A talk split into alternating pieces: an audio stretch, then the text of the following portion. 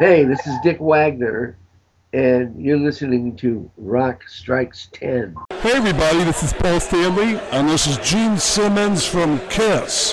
And you're listening to Rock Strikes 10. And guess what? Just for hearing this ID, you owe me $30. Boom. Welcome to Rock Strikes!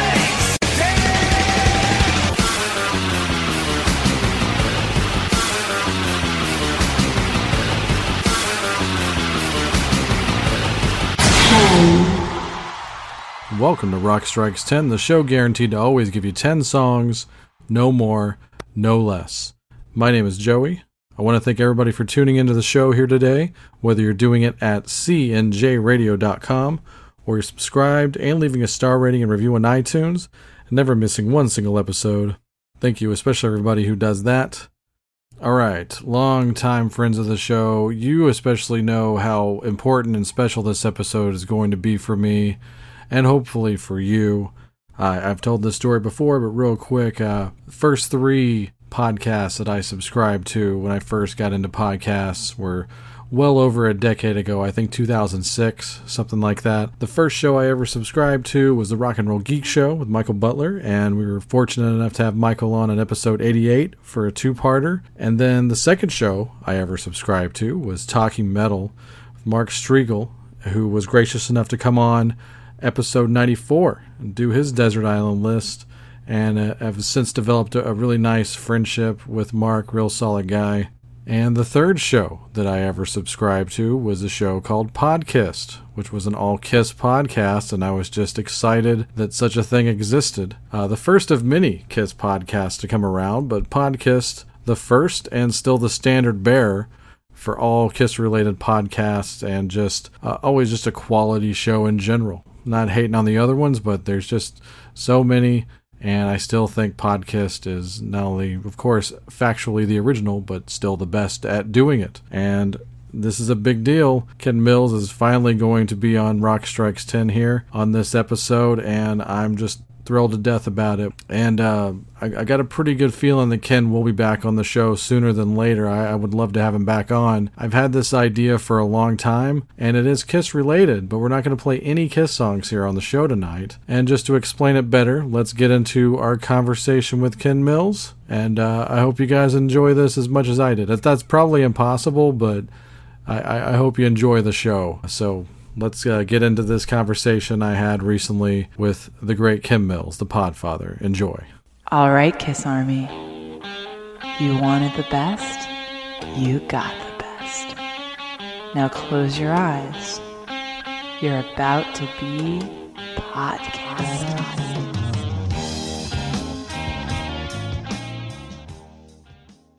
And welcome to a very special episode. I'm not sure what we're calling this, but I'm going to look at it as Joey Haney is hosting Podkissed, and I guess I'm hosting Rock Strikes 10. Welcome Joey Haney to the Podkissed, and welcome me to Rock Strikes 10, right, Joey? Yes, it's an honor, hopefully on both ends here. I know it is for me, so. Is for me as well. Yeah. We've been talking for a long time about doing a show together, and here we are. And uh, it's finally happened, right? Two it, great tastes in one. We are the Reese's Peanut Butter Cup of podcasting. I was I was about to make the joke. Thank you for for doing that right on the front there. Mm-hmm. uh, yeah, I, have always been, as long as I've been a Kiss fan. Let's see, and I'll do that only because it's been like years since I've been on Podkissed. But it's okay. I'm not mad at you. Uh, no, uh, I gotta say about being a Kiss fan. Once I hit like the preteen years is when I started to read more about Kiss. It was more than just about the music at that point for me. I just I became an all-encompassing music nerd and I wanted to read every article and every band that I liked or every singer that I liked. So after a while, uh, especially when it comes to Kiss, and they were being so extra cool in the 90s, you know, whether it be taking care of their fan base or just talking about things that they don't seem to talk about as much anymore and that's the stuff that they grew up on or the stuff that molded what their band became even while they were you know in their late teens or early 20s even so you know they're still molding kiss in their early 20s so i was always interested even just going past some of the obvious stuff, because anybody from that generation, especially, you know, it's all about, you know, the big zeitgeist, Elvis and the Beatles and stuff like that. As I dug deeper, I, um, you know, just noticed that there was more than just what was on the surface from what I could expect. Because th- that generation, and we'll get into these bands too, you know, your Elvis and your Beatles and Stones and stuff like that. And of course, those are the Pooh-Bahs. They're on the Mount Rushmore, you know. But the thing that I give Kiss a lot of credit for is they got me into some bands that even to this day you're not programmed to really like. And so you're basically what we're going to do today is we're going to do the format of Rock Strikes 10 but tie it into Kiss. But we're not going to play any Kiss songs per se. We're just going to play songs that influenced Kiss to, you know, turn into the band that they became. And like basically putting all these acts in a blender and you're going to get Kiss. So I came up with 10 acts that I thought really did it. And we'll get into obvious and non obvious stuff. But these are almost like origins of Kiss. Where did Kiss come from? Yeah, yeah, that, that could be good. You know, hey, superheroes are a big thing nowadays. So let's call it the origins of Kiss. Very good. And this this just came about, like I said, reading articles, reading the uh, what is it behind the mask? Is that the what the book's called? Mm-hmm. When they go into that album by album, song by song thing, which is my, one of my favorite easily my favorite part of the book. Um, they get into this kind of stuff. And so we're going to really dissect it right now and play these songs. So even if you're a novice Kiss fan or you're Kiss Army, Kiss Navy, like I am, then there's something for you out there to maybe discover and get into really heavily. So very good. Well, without further ado, please take it away. You're hosting today, buddy. Oh yeah, yes, thank you. Okay, it, it's it's it's it's rough for me, Ken. Like I said, this was uh this was literally like the second or third Podkissed I subscribed to, so it's always cool to be on podcast. I'm never not to get over it. So, okay, getting to the whole thing here. I remember reading an interview with Paul Stanley, probably in the '90s, and he said something just kind of you know kind of off the cuff, but I really took it to heart, and it made me want to know more about this artist. And in a simple sentence you know, they were talking about Elvis for a minute, and of course, you know, Elvis is the king. I'm a believer in that. And uh, but he he mentioned something when he was talking about his early days and getting into bandstand and stuff like that. He goes, "I always thought that Eddie Cochran was just a little bit cooler than Elvis." So that made an impression on me right away. So I kind of started maybe track down the best stuff here and there and stuff like that. I guess pretty much with Eddie Cochran, he doesn't have a whole big output. So since he's a 50s artist, and gone too soon. By the way, he died pretty early in his career. You know, like he didn't really have a chance to have a career. Mm-hmm. Insanely in early.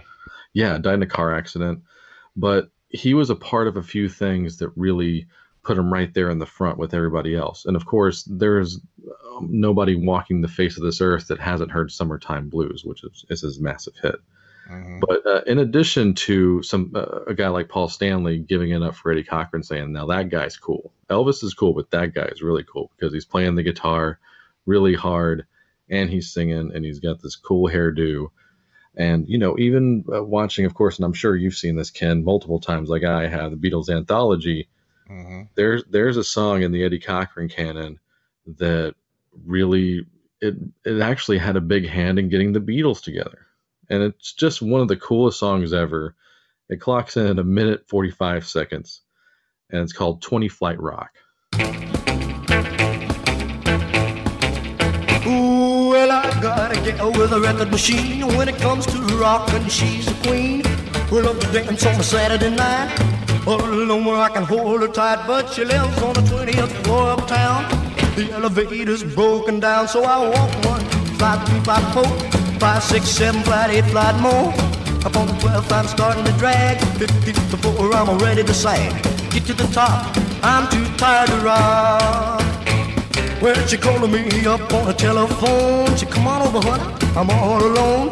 I said, baby, you're mighty sweet, but I'm in bed with a aching feet. This went on for a couple of days, but I couldn't stay away. So I walked one, two, five, three, five, four, five, six, seven, flight, eight, flight more.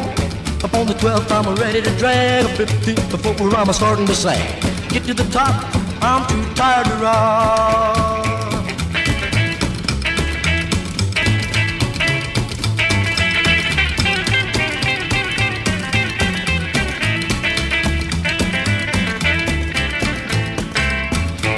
Well, I sent to Chicago for repairs.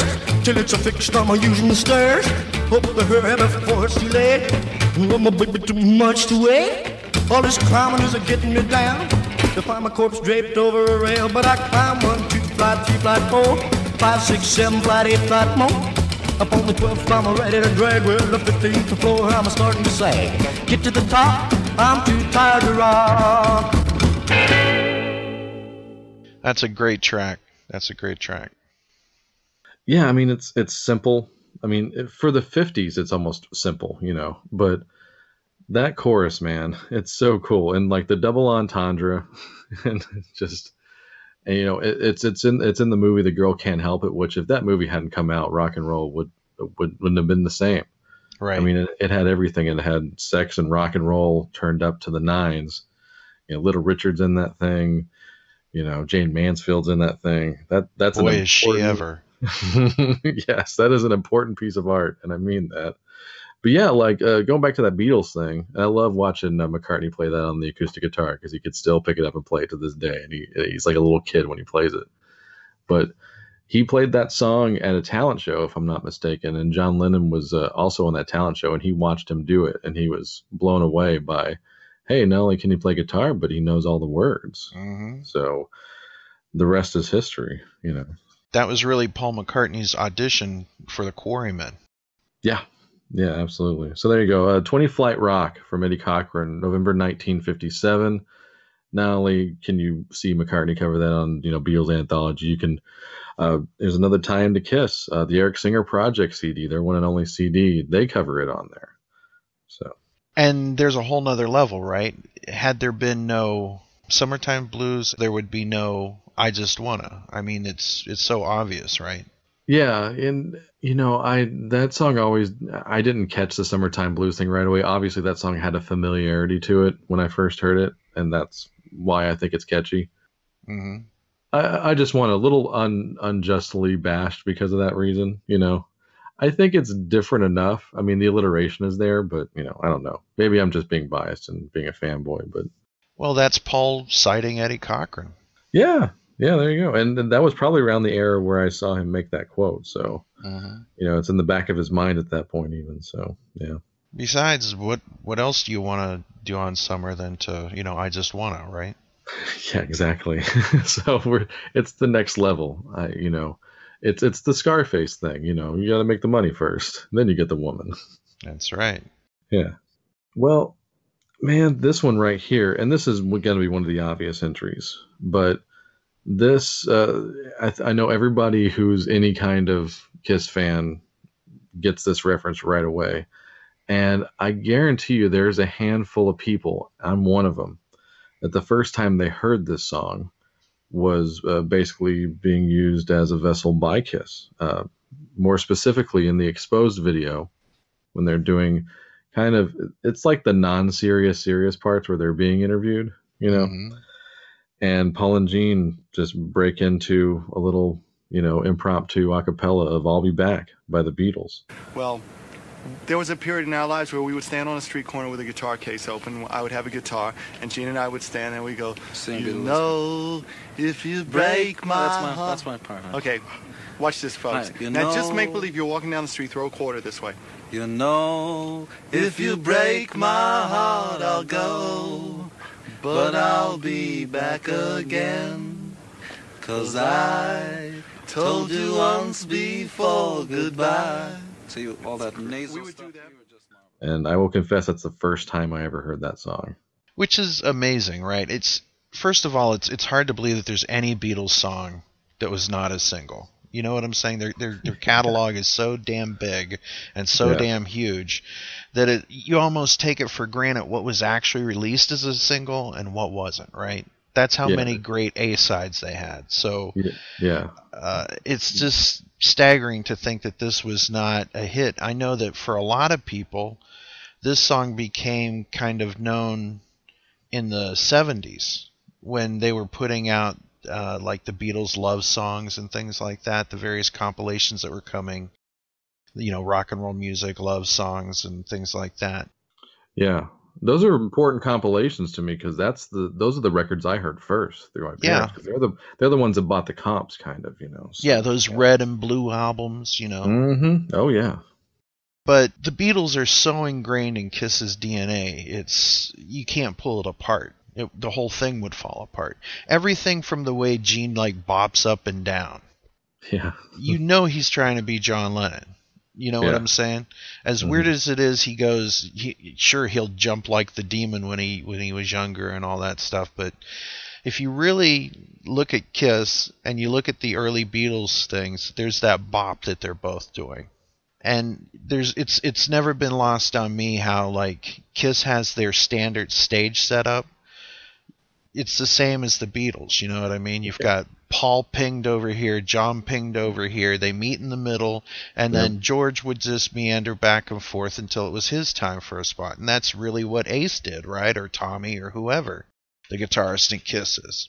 I can't believe I I I am seeing it in my head. I'm seeing the parallel right there, and I never thought of that until you said it. But it's absolutely there, and that's obviously intentional too. Hmm It totally is, and it's weird if you if if you watch like films of both Kiss and the Beatles early on, and you turn the sound down, it looks like they're playing Beatles music. It's that same, you know, I wanna hold your hand. It it could be the same beast moving. You know what I'm saying? It's just one wearing uh, more makeup and higher heels than your mommy. So yes, exactly. So yeah, I mean, I saw them do that, and here's the other kicker. And this is probably gonna blow you away again. I I didn't even know that was a Beatles song when they were singing it on Exposed. mhm. and I, you know, of course, you watch those end credits with the with the tank bit, and they're scrolling through all the credits for the songs and the songwriting and everything, and then it's right there at the end. It says "I'll be back" by Lennon and McCartney, and then I went, "Oh, okay. Well, that I guess that's a Beatles song then." Mhm. So that's kind of, you know, and like I said, the Beatles is pretty much in any decent music fan's life from the word go. But that's one of those things where I'm like, man, I, I guess I need to get a copy of the Hard Day's Night now because that's that's the place like where I can find this magical song that Kiss loves so much that you know, and uh, that's really where my Beatles phase came. Not phase, but like first started buying the records that were mine and uh, I give Kiss a lot of credit for actually kind of like really kicking my my Beatles fandom into into the third gear. You know what I'm saying? Mhm. So I think it- Absolutely. I think it's only appropriate that we play "I'll Be Back" off of Hard Day's Night right now. You know, if you break my heart, I'll go, but I'll be back again. I told you once before goodbye, but I came back again. I love you so, I'm the one who wants you. Yes, I'm the one who wants you. Oh, oh, oh, oh. You could find better things to do than to break my heart again. This time I will try to show that I'm not trying to pretend. I thought that you would realize that if I ran away from you, that you would want me to. But I got a big surprise. Oh, oh, oh, oh, you could find better things to do than to break my heart again. This time I will try to show that I'm not trying to pretend.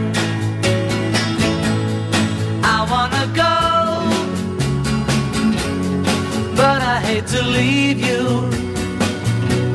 You know I hate to leave you. Oh, oh, oh, oh, you. If you break my heart, I'll go, but I'll be back again.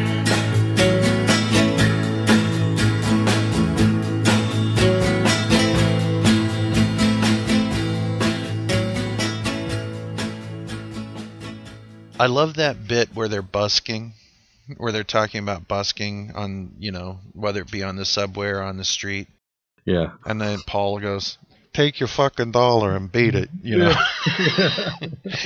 and then you've also seen the footage of Eric, Paul, and Gene doing help, right? Yeah, oh yeah, yeah. They're doing that and rain and Yes. What's uh what else are they doing? Like I every now and then I watch that clip because it's such a fun clip to watch. Mm-hmm. Uh, but those are the two main ones right there. So yeah, and hearing them do help and and rain and, and like doing a faux version of rain, knowing that it's bad and Well, you it's know. like Gene makes a point to sing from his nose, right? He, Yeah. Because Gene can do some great Beatleish type harmonies and leads, and you know, yeah. I mean his his solo first solo album is proof of that for sure. yeah. And the stuff in Wicked Lester, I mean, good God. But yeah, when he when he does that nasally thing, uh, you know. he like jumps up there and but it's just great and it, and you know it continues on to this day because occasionally tommy thayer will play something acoustic and invariably he winds up playing a beatles song and he's he's done you've got to hide your love away and a few Yeah. other stuff so yeah the you know and uh, it was really neat at the vault uh, in st louis uh, Gene kept playing like Day Tripper and stuff like that, and Ace said, "Well, the the Beatles were more your thing. I was the Stones guy, right?" right. but then he said, "You know, you gotta love the Beatles." So Yeah. You oh, he.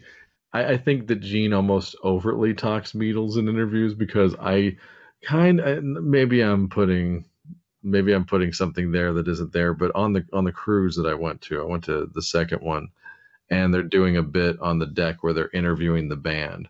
Like different random fans are chosen with their softball questions and and interviewing the band.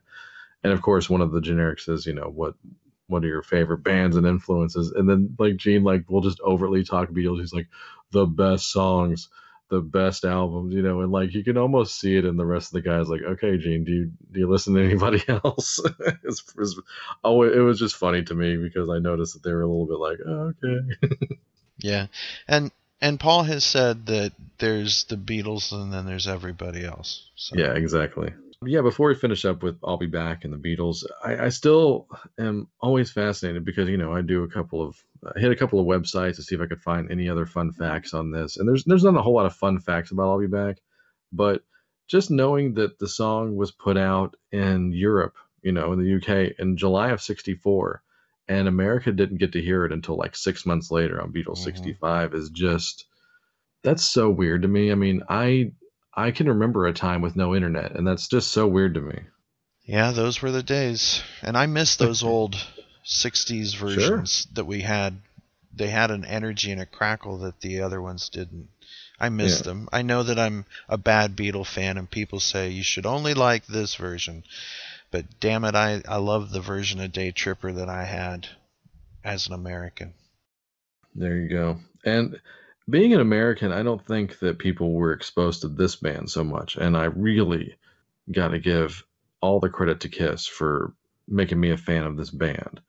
I, I would see this band on like if like Circus Magazine or somebody had a you know a favorite albums list and they were having musicians take part in it. I would constantly see this band on Gene Simmons' list. Mhm. And this is the actually the only song we're going to be playing here tonight that Kiss is actually covered. So also super important to the to the Kiss to the roots of Kiss and their origin and everything. This is a single that was put out in October of 1964, originally off of an album called Coast to Coast. This uh, I think this is you know after your obvious bands, Beatles, Stones, and whatever. I I truly believe this is the the best of the British invasion. And that's the Dave Clark Five.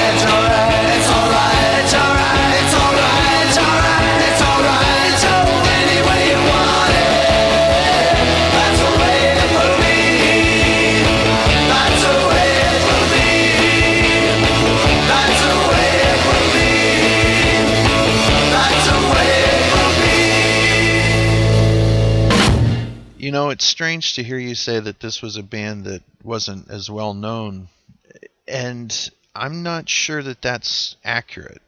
But I will say here is where it is accurate. Time looks back differently at things than they really happened at times. Uh, for example, you know, some people may look at the Monkees as a joke, right?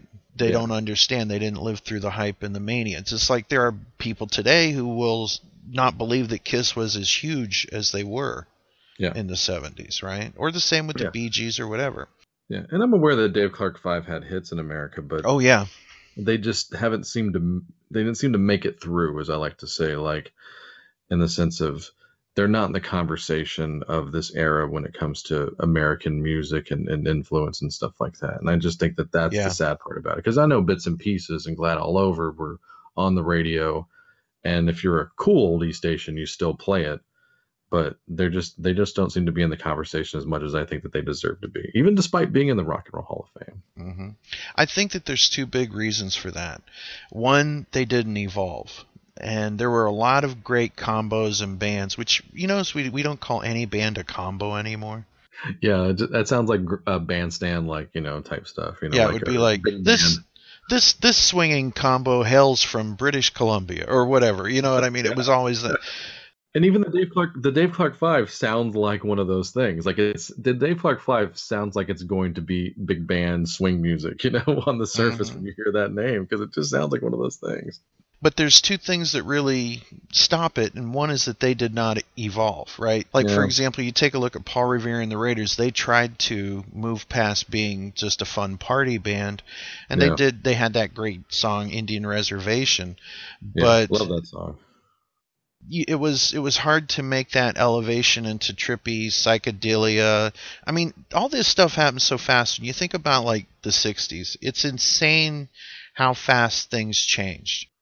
Like Yeah. you mentioned the Beatles. In 1964, the Beatles were, had already invaded, and within less than a six-year span, they did four movies, multiple world tours, wrote books, went on every TV show that there seemingly could be.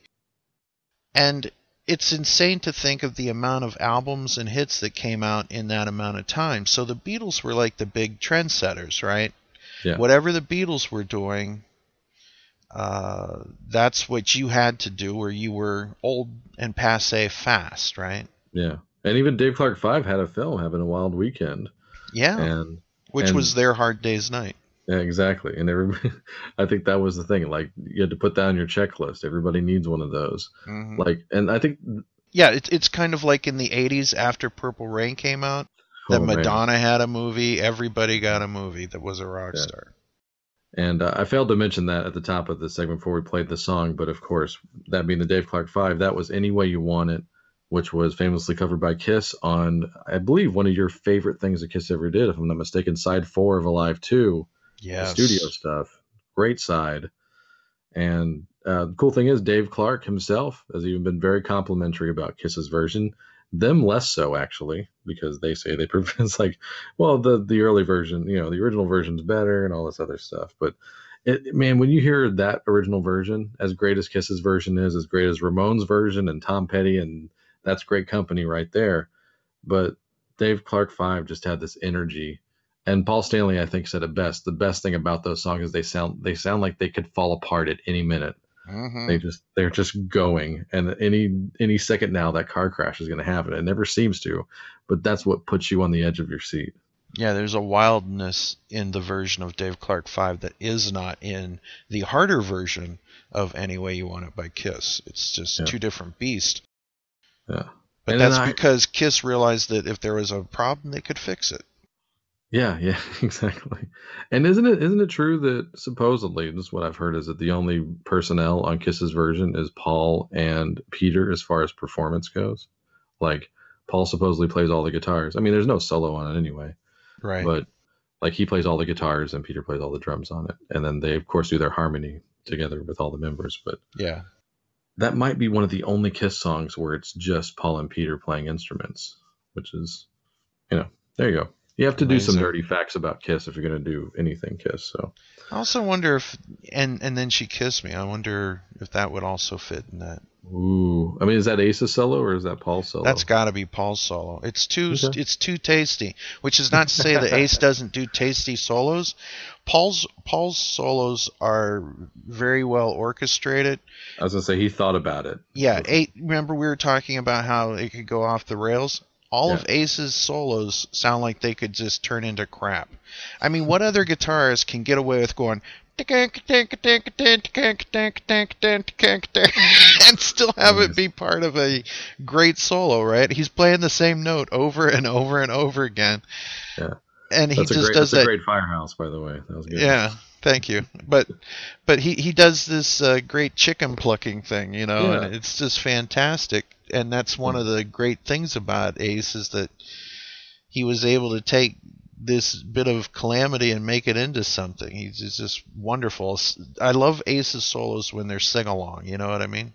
Yeah, oh, absolutely. And the other reason that you don't hear much about the Dave Clark Five is due to their publishing. There were things that Dave Clark, who actually wound up buying all the band's publishing and getting it back, he controlled it, which meant that you didn't see Dave Clark Five on a lot of compilations or a lot of mm-hmm. things, soundtracks, so on and so forth. He was very he held that very tight, not realizing that he was actually shorting the band culturally in the long run. Yeah. Like Yeah, it's it's it's almost virtually impossible to find that stuff.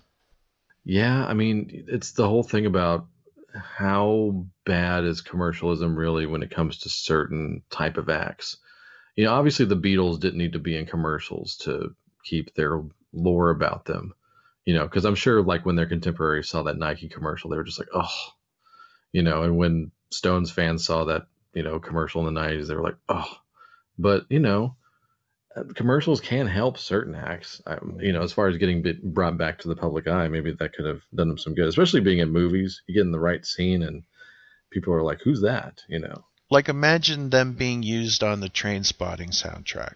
Ooh, now that that would be You good. see what That I'm would- saying? That's a Yeah, or like even the, the Guy Ritchie stuff too. Yeah. Yeah. So yeah. Ugh. like I always Yeah. thought that the Rolling Stones should have got with like a battery company. You know, for, For Start Me Up. yeah, you know, if you want to you want to make sure your car's gonna start this winter. Yeah. Here you go. See a guy like he can't get his car going. It goes, Yeah. and then bzzz, and the start start me up starts playing. Oh, not Anyway. only that, but the Stones are playing on top of his battery now. you know, so. like the cars uh, on the bar of soap and you might think video. yeah, yeah, that's all I could see right now. So Yeah. it's funny you mentioned the Stones actually, and also you referenced the first album earlier by Mm-hmm. talking about Firehouse, or at least singing Firehouse, which is uh, a great bonus here on Rock Strikes Ten and podcast. But the the thing, Kiss gets flack for being derivative a lot of times here and there, especially musically.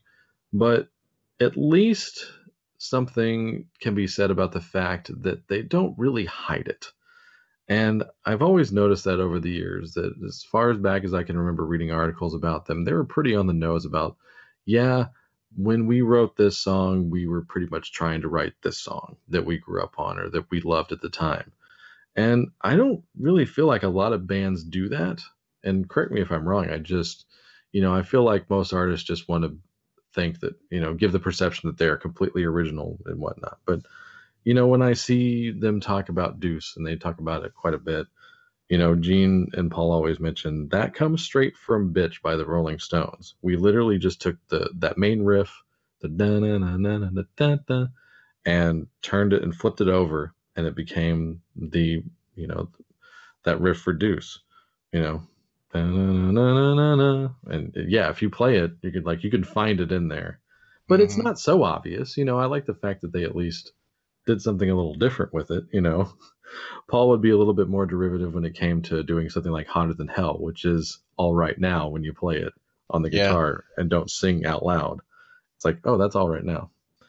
But that's what that's another thing. Deuce is just really just probably the coolest Kiss song ever. And I think Bitch is probably the coolest Rolling Stone song ever. So the fact that, you know, one begat the other, that's perfect in my eyes. So I think Bitch by the Rolling Stones is always the way to go when talking about the origins of Kiss.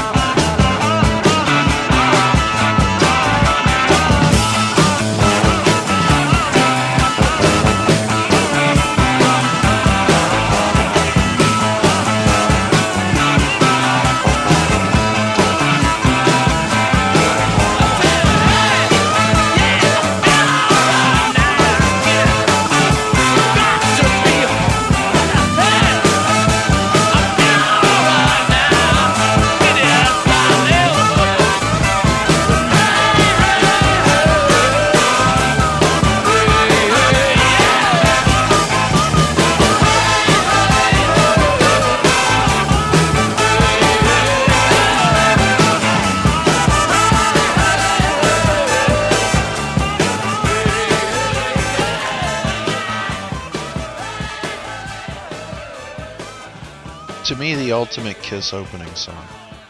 Yeah, man. I mean, it's I've you know I don't know how many Kiss shows you've been to, Ken. I know you've been to it quite a bit. I've I've been to a handful myself, and if Deuce isn't the first or second song, something seems off every Yeah, time. I agree. I've seen it played halfway through a show before, and I'm like, huh, that's that's interesting. By the way, here's another one of those uh, Ken Mills tips to help enjoy Kiss. hmm If you ever find yourself bitching about Kiss concerts, you've been to too many of them. yeah. That's like go to see a magician and he pulls the rabbit out of the hat and you go, "Oh, I've seen that already." Well, that's because that's the show, you know. Yeah, yeah, exactly. You've you've forgotten the insanity of a man spitting blood and breathing fire and flying. Yeah. That that has now become normal in your world. That's why you're bitching. yeah, I'm not complaining. I just think it's weird. Like it's, I almost couldn't relax until I heard Deuce. You know, Right, Like, right. that- But it's that- that strange, is- you know, You people- have the fever if that's the case. Yeah. Yeah, absolutely. And and he, Doctor Love's got the cure. Oh. But uh, you know, it's like just to do a sidebar here. People complain about Kiss stages, right? There's nothing like the great stages of the old day. What, a candelabra? Oh, wait, you mean the lighted steps. Oh, okay. Yeah, those are the most revolutionary stages of all time. I understand. yes. the the special effect on the stage was Kiss. And Yeah. that's that's really what the special effect was. Yeah, good point. So, uh, Sticky Fingers is. Uh, do you have a personal favorite Stones album, or is it Sticky Fingers, or anything? Because that, I mean, that that album, top to bottom, is pretty much law. It is it is great. I don't know. I'm I'm I'm believe it or not, Some Girls is one I really love. That is my personal like. Like if I have a personal favorite, like you have that one, it's like okay, yeah. Like for the Beatles, you have Sergeant Pepper, of course, is most people's favorites, or Revolver, something like that. But Magical Mystery Tour is my personal favorite Beatles. My personal favorite Stones is Some Girls. That's a great choice, Ken. Yeah. I mean they they survived for God's sakes. yeah, yeah, through everything. You know, when you think about trying to be a band that was famous back in 1965 to to to survive to 1977 or whatever. Yeah. in a world where there was now punk, glam, uh, disco, disco, country, everything, any sort of weird thing was happening, Yeah. and they managed to survive and thrive. Yeah, and the great part about some girls is there's a little bit of all of that Exactly. on that record. They, they- Exactly. They, pulled it off. Amazing hat trick. So I always wonder if this band would still be kicking around if it wasn't for bad circumstances. And uh, another huge act, you know, we talked Beatles, we talked Stones. If you're talking Kiss, you gotta start talking about Zeppelin. hmm and even just you know i guess you know especially paul and they've been a big influence on where my taste goes even if it's you know you know classic bands like the beatles and, and whatnot. I remember specifically watching Kiss's night on headbangers ball when they're playing at the troubadour for the revenge club tour. Hmm and they come in from commercial and they're playing this song and it just it, on the surface it sounds like they're just doing like you know a 12 bar blues thing. And then the band just stops down and paul goes into that great moment at the end of you shook me by led zeppelin and he's just doing that ow, ow, you know and he's just riffing and that blew me away. I was just like wow. And i remember right that, that like a few months later for christmas i asked for the led zeppelin cd box set. Pretty much that that one moment right there uh you know we'd all heard the radio songs but that's kind of the moment that made me go i want to hear everything now because that song doesn't get played on the radio so there must be something else here. That's that's the moment for me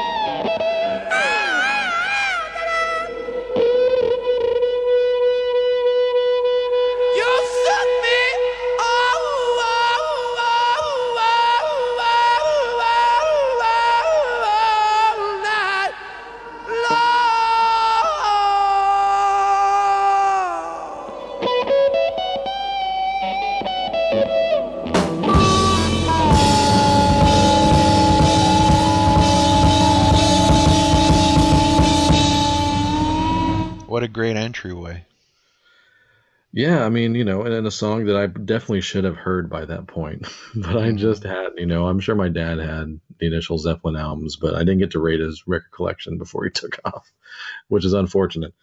But yeah, Led Zeppelin 1, 1969. It wasn't even the 70s yet, but I mean, definitely the 70s kicked off, I believe, with Led Zeppelin 1 and a few other records, you know. And of course, it's a Willie Dixon original.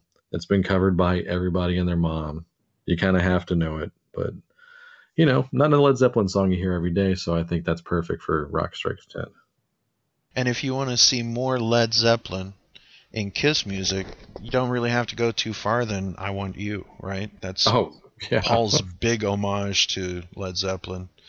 Yeah, I th- I, I don't think it was an accident that they got Eddie Kramer to produce them after a while because hmm you know, and and and not that uh, Jimmy Page was gonna have any engineer take credit for the sound, but just the fact if you could get somebody that was in the building, you know, just turning knobs while Zeppelin was throwing down, you're gonna want that guy to produce your album. I mean, Yep. Why wouldn't look you? at yeah, if you look at the engineer list on a, on every Zeppelin album, because Page would fire their the engineer after every album because you know this was his band, not theirs.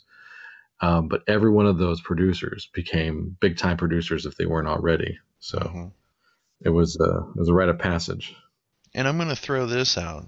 Uh, you know, it's become sport as of late to make fun of Paul and his singing and where he's at now, right? Yeah, But that guy is a bad motherfucker. yeah. Go watch that footage. It's on it's on YouTube. It's on a few other places. But man, just yeah, it's it's it's unfortunate is is what I will say about it. Well, I don't even look at it as unfortunate. I look at it as the scars of battle, right? Well, yeah, no, I'm just saying the way that the way that the fans Oh, react. yeah, it's definitely unfortunate the way fans react. Yeah, uh, if you're gonna, you know, get a cut or a scar in battle, it's worth it. It's better than you know going out and blowing it on things that don't matter. But having said that, the album Monster doesn't get as much love as I feel it should. I absolutely agree.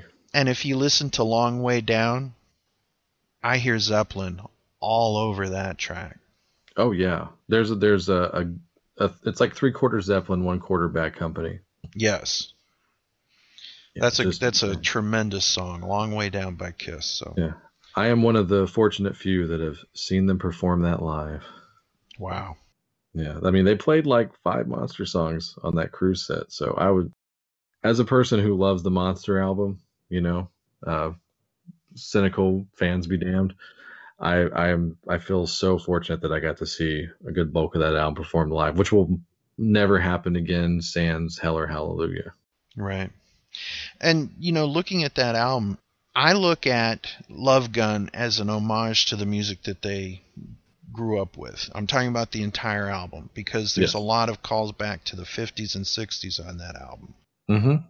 And I feel the same can be said of Monsters. You, you've, you've got everything from the MC5 represented to uh, Bad Company, just Humble Pie, you know, the beginning of Eat Your Heart Out and stuff like that. There's a lot of love shown to their roots. Everything from Paul Revere and the Raiders are found there. You know what I mean? It's it's Mhm. all in there, folks, if you know where to look at it.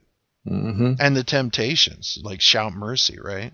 Yeah. Oh, yeah. Yeah. Very good point. There's a lot of there's a lot of R&B influence.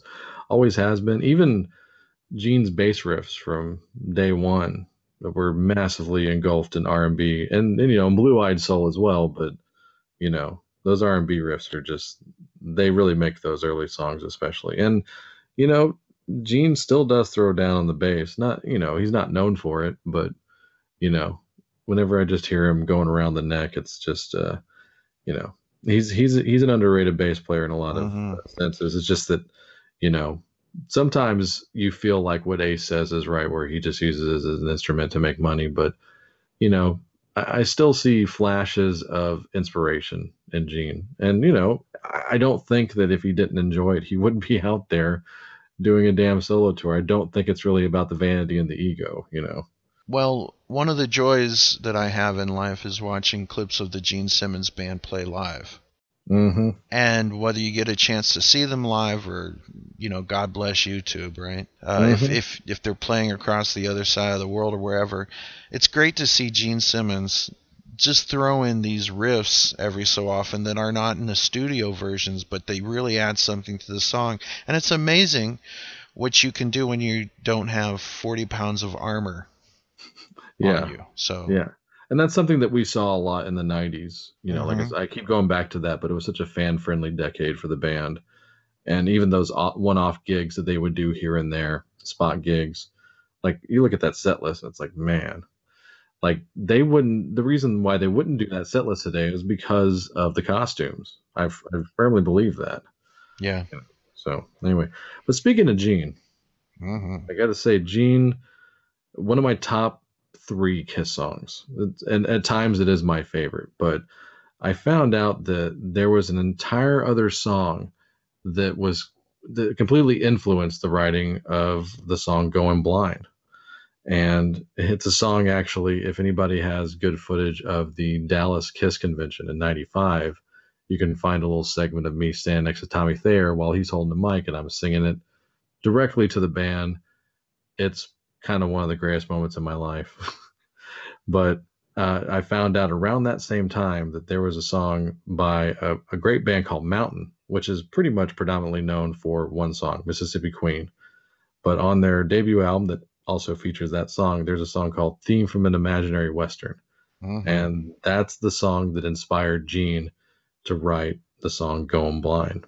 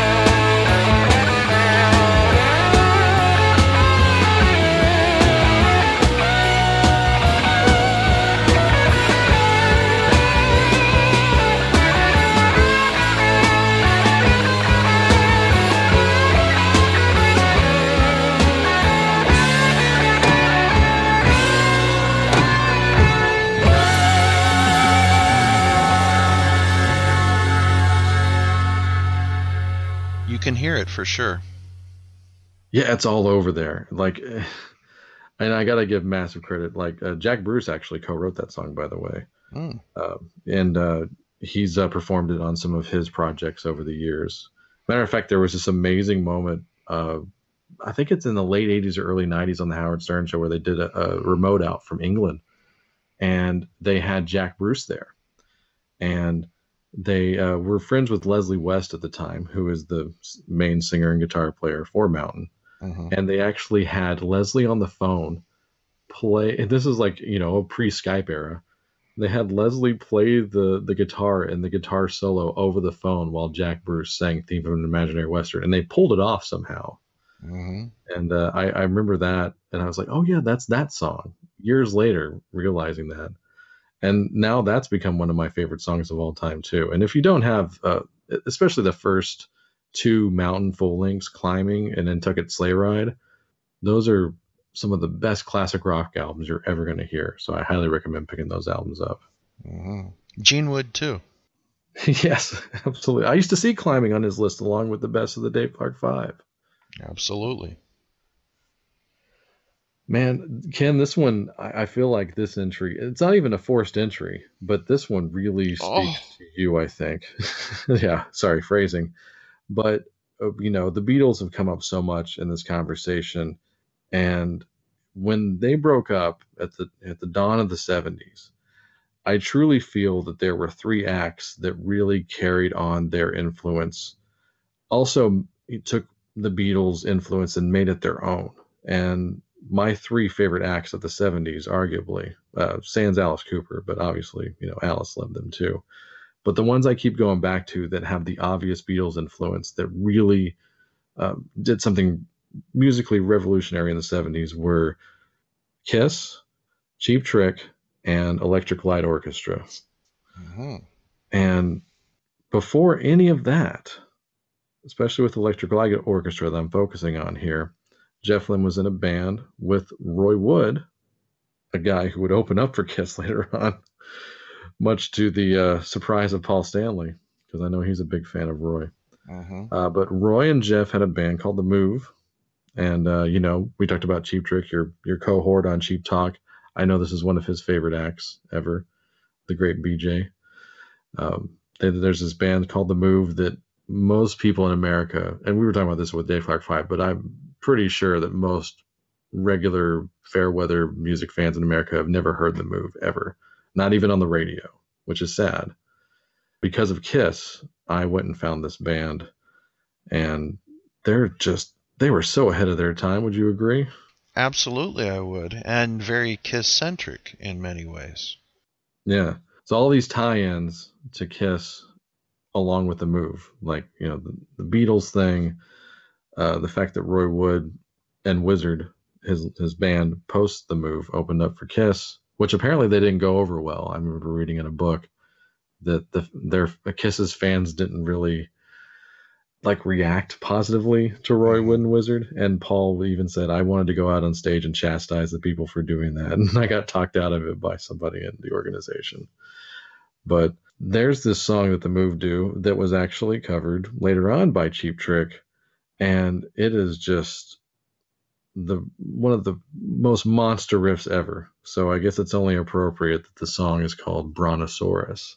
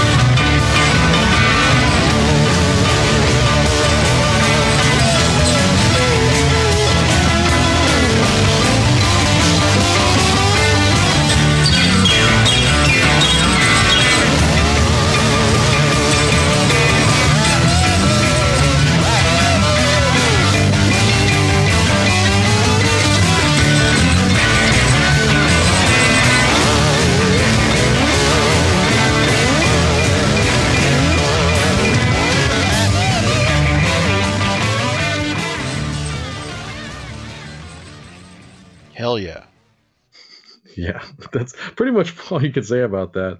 And of course, I know you know those little nuances in the riff that can call back to one of our other favorite bands, Cheap Trick. Mhm. You know them all, right? That- oh, that- absolutely. yeah. All that stomp is there. Uh, yeah, if if you like Cheap Trick, you will probably like the move. And let's go a little bit further. You mentioned Roy Wood's Wizzard. Mhm. They they too wore facial makeup and uh, heels higher than your mama, right? Yes. and they they played the the stuff and it was something that was in the zeitgeist it was alice cooper times five or four depending on which band you go in right Exactly. you mentioned earlier how the band rewrote deuce right Yes. paul stanley tells a story about how he would listen to this station in on on the fm dial back in new york when he was a young man and they would play music from England at a certain time of night, right? Like Yeah. on Sunday nights, they would have a show dedicated to music from England, Yes. and they would play the move. And Mhm. Paul Stanley didn't have a tape recorder at the time, but he would listen to these songs, and he would pick up his guitar and late on Sunday nights try to re- rewrite the song. And one of those songs is Firehouse. Yes. What what we know as Firehouse. Yeah. The Move had a song, and he pretty much took everything from it and just rewrote it. Yeah. Fire Brigade, one of their Yeah. earlier songs. Yeah. It's And- amazing to think of that. I mean, that's why I don't look at it as a ripoff, like when Kiss says, "Well, we basically rewrote Bitch by the Stones," or you know, Firehouse was Fire Brigade, right? Right. That's that to me is the beauty of creativity. Yeah. I I just love the idea of a young Paul Stanley as he's trying to remember these things because you could only hear it once. It, that was it. You couldn't back it up. It was radio. It was live. Yeah. And he's just like, okay, what chord was that? What were they doing? And by the time he gets done, it's Firehouse instead of Fire Brigade, and just amazing. Yeah. And maybe he's also thinking, well, who's going to know? You know, this is only uh, really well known in England. And probably none of us would have known had Paul not pointed it out over and over again. Yeah, I, I give him massive credit. So yeah, there you go. That was Brontosaurus by The Move.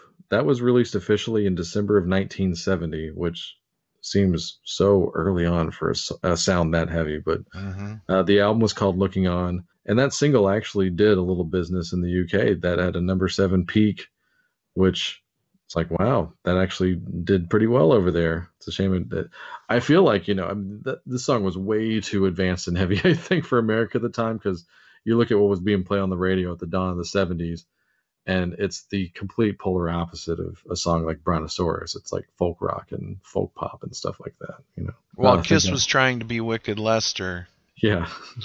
the Exactly. move were already where Kiss wanted to be.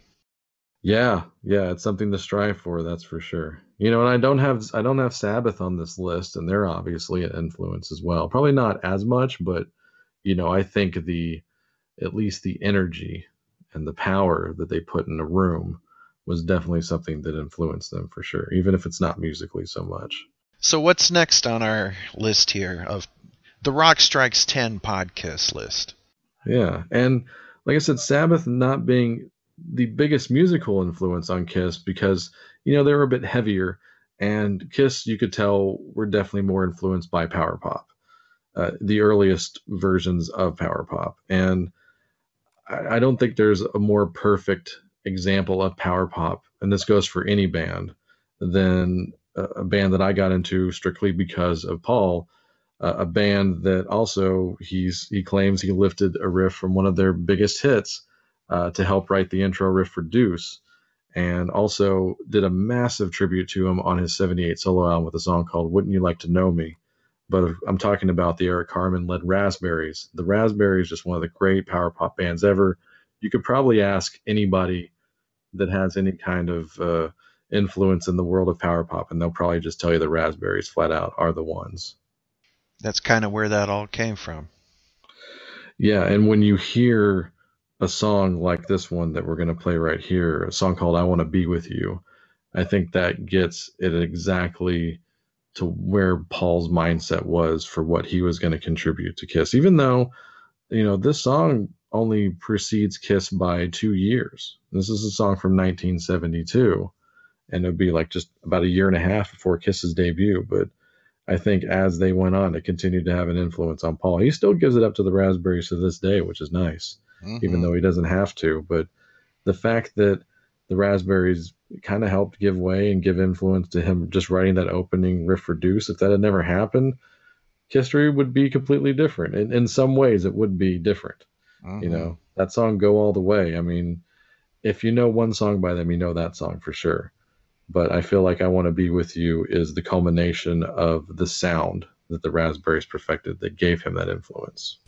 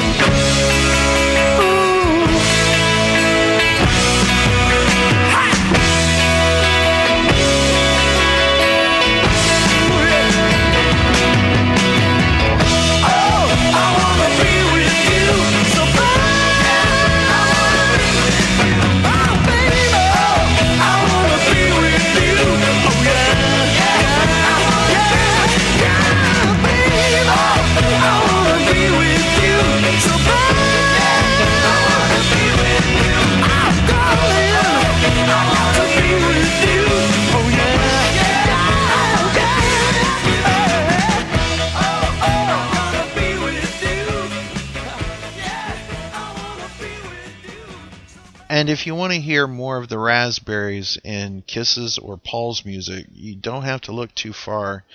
I mean, it's all right. Oh, That- yeah. And by the way, just imagine if Rick Springfield would have covered "It's All Right." Yeah. That that one and tomorrow. Love and Chains. Yeah, yeah. I mean, I can hear Springfield or the Raspberries or Eric Carmen singing tomorrow, and it's all right. I mean, goodness. I mean, that's some.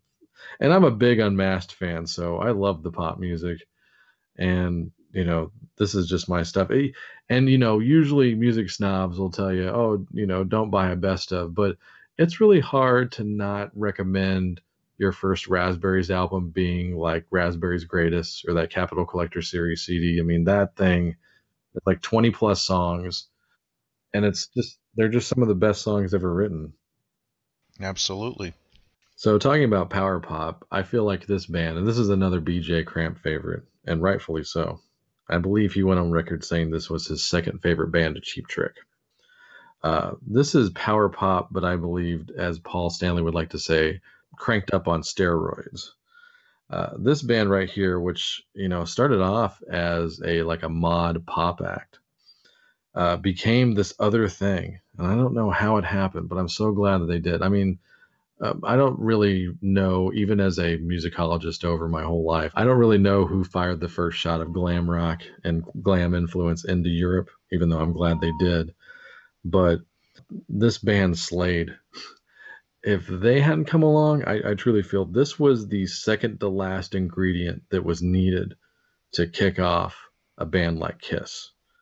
Uh, there's there's no way they didn't have a massive influence in uh, in just the way they shaped their songs initially and would continue to do especially throughout their initial few years like the first three albums and just it got all the way down to be basically between Slade and Sly and the Family Stone is the reason why a song like Rock and Roll Over gets written and recorded. That's all there is to it. Mm-hmm.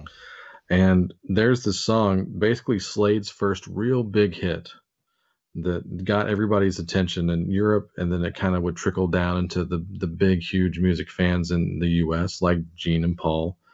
It was a song that was recorded in the '60s by Byron Marchand, which was later re-recorded by Little Richard, and Slade got a hold of it and just did something next level, and it kicked off the entire glam rock thing. I think for a lot of people and when you hear this song, it's like, okay, this is what we're doing now. And it's a song called Get Down and Get With It.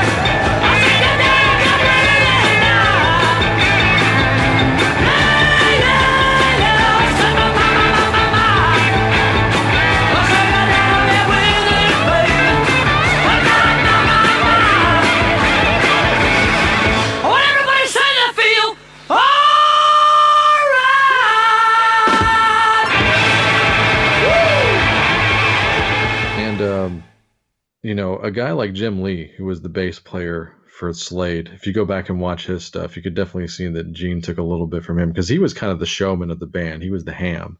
Mhm. As as much of a ham as Noddy Holder was as the singer, he still had to hold it down, be a good vocalist. So Jim kind of picked up the rest of that part, and I really believe that that was um, that was a big influence on Gene because he was kind of one of the first showbiz bass players, as I like to call him. Him and um, and Overend Watts from uh, Mott the Hoople, those two guys. Mock show. Yes. but like I mentioned with the raspberries earlier, it's hard not to recommend a best of to the uninitiated. so like I would say there there are a lot of Slade records out there, but if you can track down the Shout Factory Feel the Noise best of, that is a really solid 101 for you to get into Slade. And I feel like if you buy that CD, you'll listen to it the whole summer, and then after the summer's over, you'll finally start picking up the rest of the catalog. But that thing is so good, and it's just chock full of anthems. It's just anthem, anthem, anthem. Very good. Not a big Slade fan. no, uh, I like Slade. I, I think I think that it's sad that they're only known in America for a few things. This is true. Yeah, like and not even their versions of some of these songs, like their originals are, you know, they're they're known as the band that Quiet Riot covered for the most part in America, hmm twice.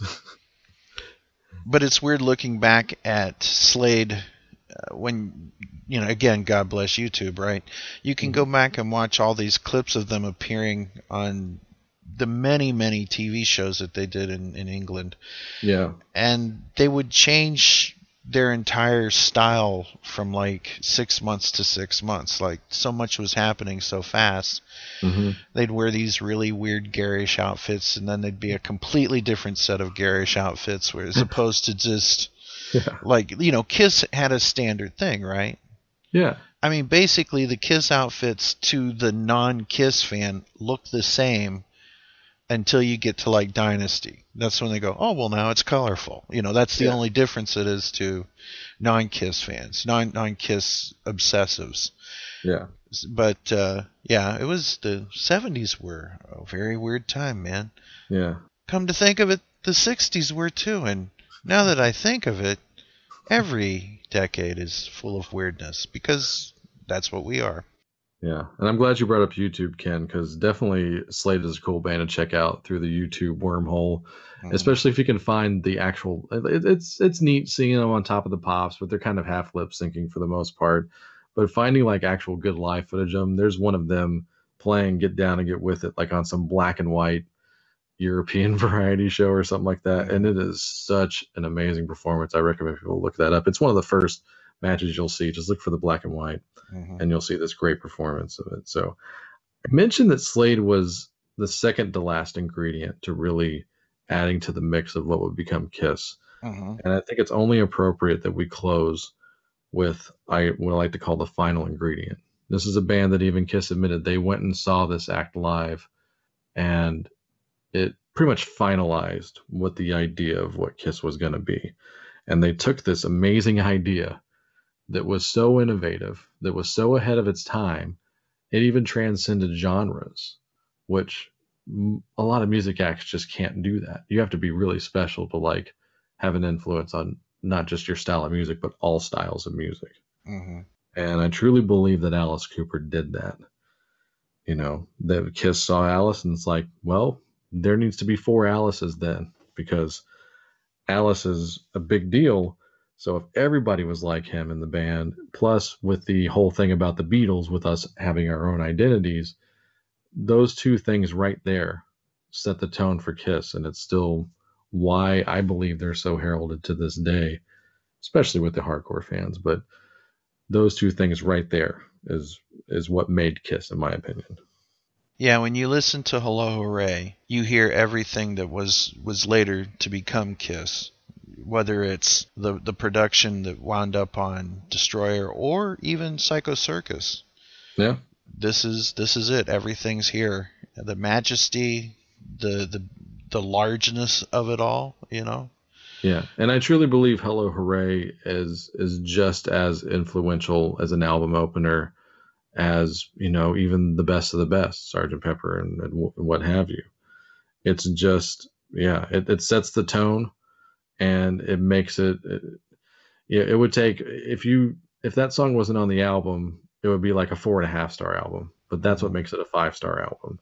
And I don't think it's any coincidence that s- really soon after Billion Dollar Babies came out, uh, that bands like Kiss started to do that thing, and then of course eventually using Bob Ezrin, Alice Cooper's sixth member and his producer, as a guy that produced one of their breakthrough albums, Destroyer, and of course one of their most infamous albums, The Elder, mm-hmm. and one of their most well, I still like it, and some people still don't like it, but Revenge. So yeah, Bob Ezrin, that's a that's a big chapter in history, and he did. He also produced some of the greatest albums of all time. In addition to Kiss, it's pretty insane. That's why Bob is probably my favorite overall producer. But yeah, Hello Hooray is just is tops. It's it's the it's the pinnacle of Hell's a Poppin' in your hard rock.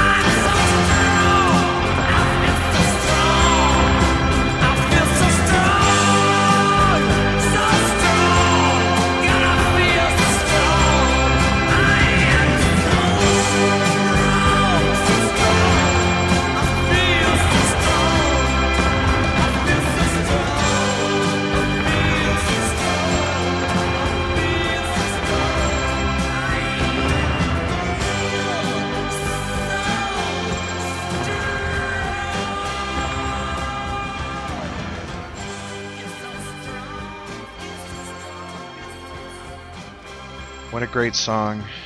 And it was no accident that people were coming up to Kiss saying, You guys should look up Bob Ezrin, and that people were coming up to Bob Ezrin and saying, You really needed to get hooked up with Kiss. It was one of those marriages made in hell. Yes. Wasn't it Bob that I believe he said that he had basically two offers to do either this new band called Boston or this other band that needed a good producer called Kiss. Mm-hmm. And I think he told Boston when he heard their demo, like, you don't need a producer. This thing is done. Done. Put it out. Yeah, yeah, exactly. and you know, I really feel that if you want to look at the Kiss personalities and go one step further, the characters, I Mhm. think that you have the character building being done by Kiss and the you know Sean Delaney and his amazing imagination. Yes.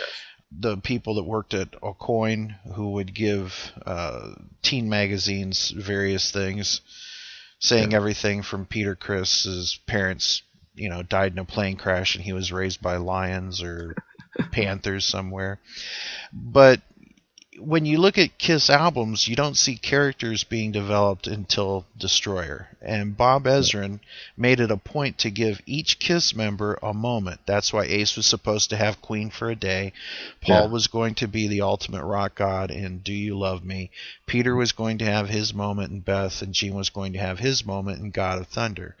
And really, when you think about it, this is where that Kiss character songs really take a hold. This is the first time that it's really brought into focus. Like, for example, Gene would spit blood on a hundred thousand years, but there was nothing inherently about that song that said this is the blood song, right? Exactly. Exactly. So Bob Bob Ezrin sat the boys down and said, "You guys are doing this thing that's really big. You can now make it epic." Yeah, I mean, that's what he does. like he has mm-hmm. taken you know, and it's it's a different journey than the one he took with Alice cuz Alice still hadn't you know, he definitely molded Kiss in a different way than he did with Alice, but it was almost kind of the same thing where he was just like what are you? Like what do you What are you trying to put do? out there? Yeah. Yeah, what are you trying to put out there? We, we you got a couple of records out. Okay, great. You know, how can we make this an actual thing that will stick out? So that's really where his genius lies. You know, and you think about other producers over the years, like, uh, you know, in my opinion, Rick Rubin is not a great producer. Rick Rubin, uh, his engineers record those albums and make them sound the way that they do. Rick Rubin's just a great A and R man. Like he knows what he likes, and he and you know, and that's his talent. I'm not disparaging anything that Rick has done in his career, but certain producers are just the the directors. They're not so much the guys that roll film, you know, and and edit the thing down, you know. So you just there's a special producers that come along and they make magic, and you know, it's it's. I think it's a good thing that Bob Ezrin came into the Kiss fold. There's certain really hardcore fans of Kiss that wish Bob Ezrin had never darkened their door, but I think that I don't think they'd still be around if it wasn't because of uh, Destroyer. I, I actually do believe that because It made Kiss something that was already larger than life even larger. Exactly that's still the one that they um, you know reference like, hey, well that's the one you should probably pick up if you're going to get something by us. If it's not a best of. So yeah, ending with Alice Cooper I think is the way to go because that's that's it. And it's it's funny because you know the Beatles had already come and gone, and you know all these other acts that kind of become larger than life, like the Stones and, and what have you.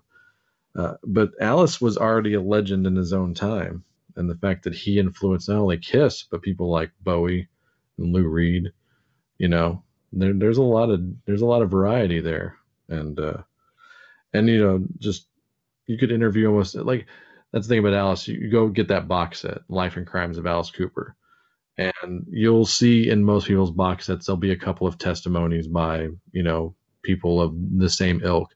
But I think Alice has to be the only guy in the history of music that has testimonies in his box set by Burt Bacharach and Johnny Rotten. Yeah. Very So, true. Very true. Yeah, and and Dylan and Nikki Sixx, you know. So yeah. Amazing. Well, this has been a very cool coming together, a crossover, if you will, between the podcast and the great Rock Strikes 10 with Joey Haney. Yeah, as Chief Chick would say, it was a long time coming. But it sounds so sweet. Mm-hmm. So let us know what other albums and what other artists you feel Kiss has been influenced by, if there's any that we met. Hit us up on the various Facebook pages and just let your voice be heard, because that's kind of what Kiss is about, right? Shout it out loud. There you go. Couldn't have said it better myself. So, Joey, thank you for hosting Podkissed today. Thanks for having me, and thanks for coming on Rock Strikes 10, sir. You're welcome anytime. Yeah, well, I'm glad to do it. There's so many different ideas I have, and uh, we should do something with the Monkees soon. That sounds like a really good idea, Ken. I think I might have to take you up on that. All right. Well, enough monkeying around. Thank you for listening to the podcast, And Rock Strikes 10. and we will see you on the next episode. Bye. Have fun. Before we get out of here and play our dueling outros, I just wanted to thank everybody for tuning in to the show here today. Anybody that's new to the show from Podkissed, I hope you give the rest of Rock Strikes 10 and also all the shows on cnjradio.com a chance. So I'll go ahead and plug those and then we'll get out of here. Every episode of Rock Strikes 10 is on cnjradio.com. If you subscribe on iTunes, that's great. But if you want more, check out cnjradio.com for all episodes of Rock Strikes 10, including a lot of the Kiss centric themed episodes. Message if you want some details, I'll be glad to help you out with that. While you're on cnjradio.com, check out the Synaptic Empire Radio featuring Randy Brown, a true alternative. Randy's show is great and tons of variety on his show as well. Also, there's The Last Theater with my cnjradio.com partner Chris, the flagship show of cnjradio.com, the Wrestling House Show. If you're a fan of pro wrestling, it is a pro wrestling podcast unlike any other. We basically whittle down all the hours of pro wrestling per month and put together one really nice super card for you. It's a really good show. Also, this is an exclusive to both shows, announcing two new podcasts for CNJRadio.com Talking Rock, hosted by Mark Striegel and co hosted by myself, actually. Uh, it's truly an honor to be a part of doing a, a show with Mark Striegel, and Talking Rock is relaunched on CNJRadio.com. Keep your ears out for that one. Also, the brand new podcast on CNJRadio.com, I Am Vinyl, featuring myself and the great Pete LaRussa from Spacebeard. It's a really fun show. So keep your eyes and ears peeled for those two new shows on cnjradio.com. Yes, it's just about time to play Escape from the Island, but also we're going to play our outro here on Rock Strikes 10 featuring the great Pete LaRussa and Spacebeard. We play this outro at the end of each episode, and if you get the reference, message me and let me know that you did. So, yes, let's roll the credits, bloopers, and Easter eggs and all that stuff, and hopefully, we'll see everybody here on the next one. Have fun and happy holidays.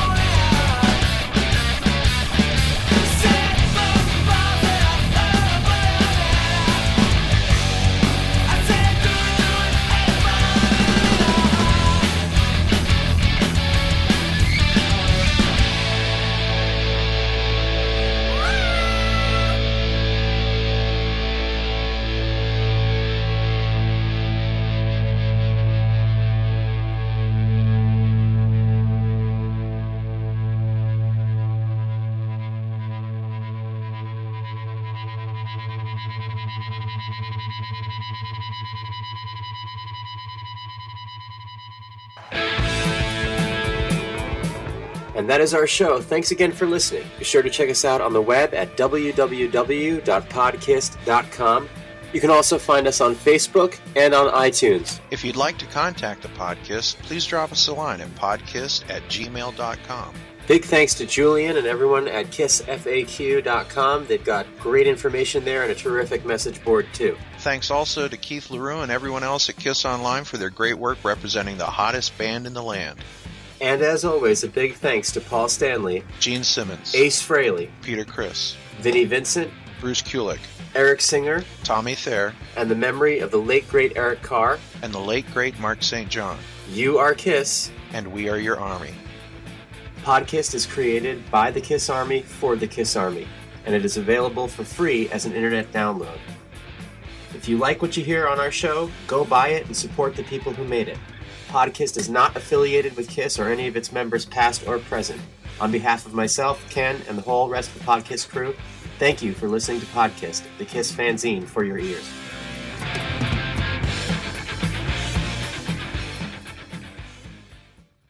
Take your fucking dollar and beat it. Oh, that's gonna get edited off. What was that? that was my stomach. Really? It sounded like a someone's working in a garage across the street and they hit like a metal piece. It sounded like a clang. yeah, that's uh, that's me. If not your stomach's footage. making clang noises, you've you've got Check problems. so there, there's the cat. when she wakes up, man, she's like a snake. She's just like dinner time. Uh, let that pass. I'm glad she did that at the end of a sentence. It all works out. yeah, it does.